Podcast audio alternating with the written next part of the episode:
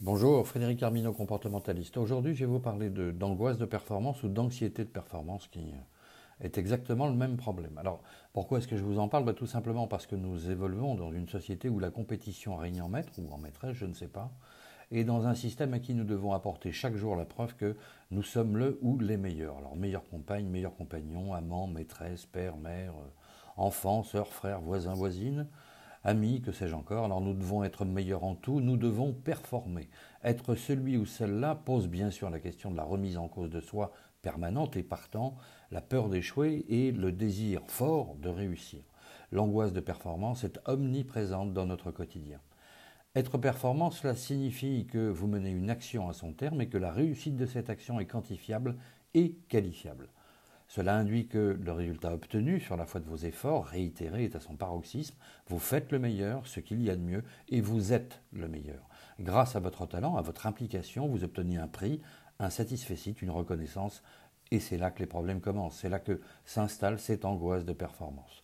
Sans doute vous souvenez-vous de ce cycliste professionnel qui, il y a quelques années maintenant, s'était dopé à l'insu de son plein gré. Alors que s'est-il passé? Ben, Nous pouvons imaginer qu'au regard des enjeux, à l'époque c'était remporter le Tour de France, ce sportif de haut niveau s'est fait aider en utilisant des moyens classés au rang de dopage. Et pourquoi a-t-il eu ce comportement? Eh bien, toujours sur la foi des enjeux en cours, parce qu'il pouvait craindre manquer de ressources naturelles pour satisfaire son objectif, et en conséquence de quoi son anxiété de performance lui a fait adopter un comportement dont les résultats ont été inversement proportionnels à l'effet désiré. L'effet désiré, bien sûr, c'était de gagner, de réussir, et il lui fallait sans doute transcender son angoisse de performance. Alors peut-être y est-il arrivé, mais je n'en conserve aucun souvenir. Ce dont, par contre, je me souviens, ce sont des conséquences des choix de ce monsieur quant à son angoisse de performance. Après avoir été porté au pinacle longtemps, il a été déclassé puis mis en examen et enfin condamné. Et soit dit en passant, rappelez-vous de son déni à propos de son comportement, puisque globalement il nous avait dit je n'ai rien fait, c'est une pure affabulation de journaliste, jusqu'à ce que confronté aux preuves médicales, il réponde que ça n'était pas de sa faute et qu'on l'y avait obligé. Alors, il n'est pas impossible que ce sportif, devant la victoire qui risquait de lui échapper, avec toutes euh, ses conséquences, tant personnelles que professionnelles, ait été pris d'angoisse de performance ou d'anxiété de performance. Toujours est-il qu'il aura donc réagi de sorte à dépasser son angoisse de performance ou son anxiété. Et en ce qui me concerne, je pencherai plutôt, bien sûr, pour de l'anxiété. Maintenant, il conviendrait de préciser les différences entre l'angoisse de performance et l'anxiété de performance. Depuis le temps que vous lisez mon blog ou que vous me suivez, à moins que vous ne soyez euh, un nouveau, une nouvelle lectrice ou un nouveau lecteur, auquel cas je vous souhaite la bienvenue, vous n'êtes pas sans savoir que l'angoisse est une peur projective, à plus forte raison quand il s'agit d'angoisse de performance, c'est-à-dire que l'on s'inquiète, que l'on a peur à propos de quelque chose dont on ne sait rien. Comme je vous l'ai précédemment expliqué, la performance consiste donc à réaliser un acte qui puisse être vécu ou interprété comme un exploit, qui soit quantifiable et favorise la reconnaissance. Or, la peur de ne pas satisfaire un objectif de façon ponctuelle ou répétée peut générer une angoisse, voire une crise d'angoisse. Cette émotion, donc ponctuelle ou chronique, peut elle-même amener des comportements dits de renforcement. Cela signifie que la personne affectée par une crise d'angoisse issue d'une angoisse de performance, échouée par rapport à un objectif donné, va tenter de contrôler ses symptômes d'angoisse en s'imposant la réussite.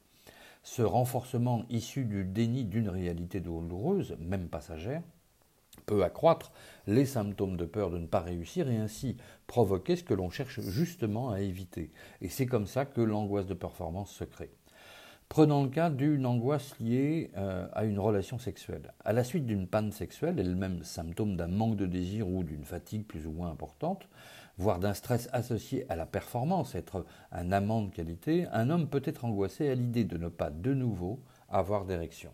Cette pensée qui peut revêtir un caractère obsessionnel est susceptible de susciter une peur chez celui qui veut performer et ainsi le plonger dans un doute qui entrave sa sexualité du moment et génère donc ce qu'il cherche à éviter, le manque d'érection et toutes ses conséquences tant pour l'intéressé que pour son ou sa partenaire.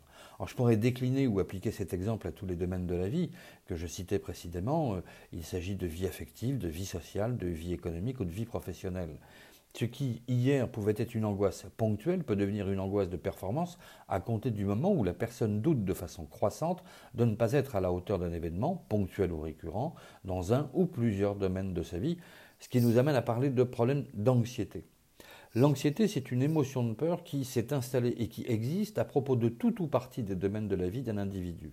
Cela signifie que la personne pense et a peur de façon permanente de ne pas arriver à réaliser un ou plusieurs objectifs de sa vie dans sa vie. De fait, l'anxiété est la forme répétée, donc chronique de l'angoisse, et donc de peur d'avoir peur. Précédemment, je vous parlais de ces hommes qui craignent que leur virilité ne puisse s'exprimer de façon satisfaisante au cours d'un ou plusieurs rapports sexuels. Le fait qu'un homme soit confronté à une panne sexuelle est tout à fait normal, c'est très humain, il n'y a pas matière à en faire toute une histoire, sauf à ce que l'intéressé trouve une forme de plaisir à se taper dessus à propos de son impuissance sexuelle du moment. Alors, souvenez-vous pardon, des airs contrits de ces messieurs assis au bord du lit, faisant plus ou moins la gueule en tentant d'expliquer combien ils sont désolés, d'autant plus que ça ne leur était jamais arrivé avant. Et ces mêmes hommes peuvent avoir peur sur la foi de la répétition d'une telle contrariété que cela recommence. Ils vont donc essayer de se convaincre qu'ils n'ont pas de problème en réagissant comme si ça n'était qu'un problème mineur ou en en imputant la responsabilité au partenaire. Et en réagissant de la sorte, la personne cherche juste à se sécuriser en transférant la responsabilité de son problème sur un tiers. La personne qui agit de la sorte sait cependant que c'est bien de son appendice sexuel dont il s'agit et pas de celui du voisin du dessus. Et en luttant contre son problème, en essayant de se convaincre de quelque chose dont elle n'est pas fondamentalement convaincue elle-même, elle ne fait qu'enrichir son problème. Cet homme a toutes les raisons d'avoir peur de se trouver confronté de nouveau à son impuissance et l'anxiété de performance s'installe et génère ainsi une impuissance sexuelle chronique qui renvoie de l'intéressé à lui-même une mésestime conséquente et altère tout sentiment de confiance en soi. Dans tous les cas, il est possible d'affirmer que cette angoisse de performance pose les bases de crises d'angoisse liées à un événement ponctuel ou répété et à propos duquel la peur de ne pas réussir devient un frein à l'exploit, de quelque nature qu'il soit. Alors j'en veux pour preuve, si nous restons dans le cadre de la sexualité, les problèmes d'éjaculation précoce qui sont le symptôme d'une anxiété de performance.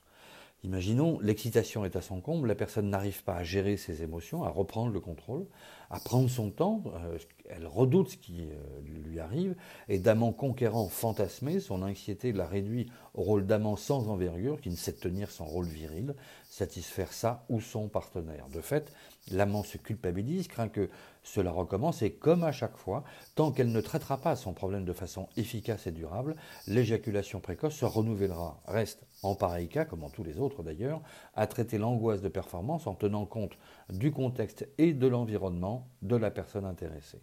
Du coup, comment traiter une anxiété de performance? Bien sûr, il existe différentes façons de traiter l'angoisse de performance ou l'anxiété de performance. Alors, les soins apportés à ce dysfonctionnement émotionnel relèvent dans un premier temps de la médecine générale. Les gens vont consulter leur médecin traitant et se voient prescrire des médicaments pour dépasser leur angoisse. Alors, d'autres vont utiliser tout un tas d'outils comme le yoga, la respiration abdominale, le sport, la thérapie et plus spécifiquement la thérapie comportementale. Cette dernière a l'insigne avantage de s'intéresser de façon exclusive au contexte du problème pour trouver une solution rapide à cette angoisse ou à cette anxiété de performance. Ainsi, grâce à des exercices thérapeutiques spécifiques, les troubles anxieux de performance trouvent des solutions simples et particulièrement efficaces, solutions rendues encore plus simples quand il s'agit de ces fameuses angoisses de performance celle-ci ayant euh, à voir avec ce qu'il est convenu d'appeler des stress perçus, et d'ailleurs d'aucuns apprendront à gérer le stress grâce à des formations, à titre personnel ou professionnel, d'autres enfin auront recours euh, à l'homéopathie ou à tout un tas d'interventions thérapeutiques diverses en cas de symptômes physiques. Alors je pense euh, à l'ostéopathie, à la kinésithérapie pour traiter des maux de dos ou des douleurs articulaires, ou à des traitements plus ciblés médicalement en fonction de la diversité, de la fréquence et du handicap généré par leurs problèmes d'angoisse ou d'anxiété. Dans tous les cas, la suggestion que je puisse vous faire est de ne surtout pas essayer de contrôler votre angoisse ou votre anxiété par vous-même.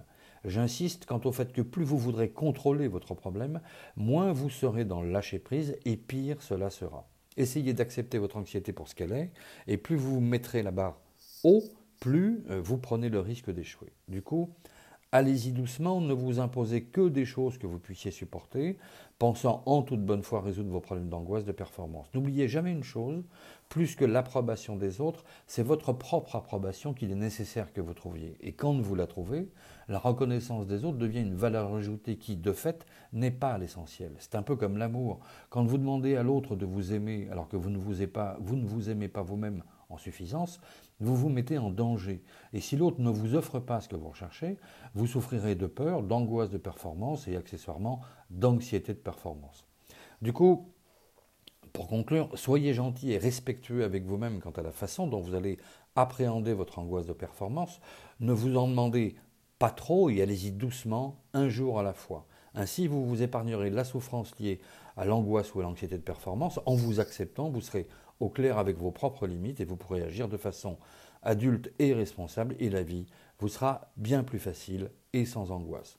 Maintenant, si vous souhaitez, euh, si vous êtes victime d'un problème d'angoisse de performance ou d'anxiété de performance, je vous invite à regarder la vidéo de présentation du programme thérapeutique en ligne que j'ai mis euh, à votre, je mets à votre disposition, le programme Artus, dont vous trouverez la description en dessous de ce podcast. Merci de votre attention et à très bientôt. Au revoir.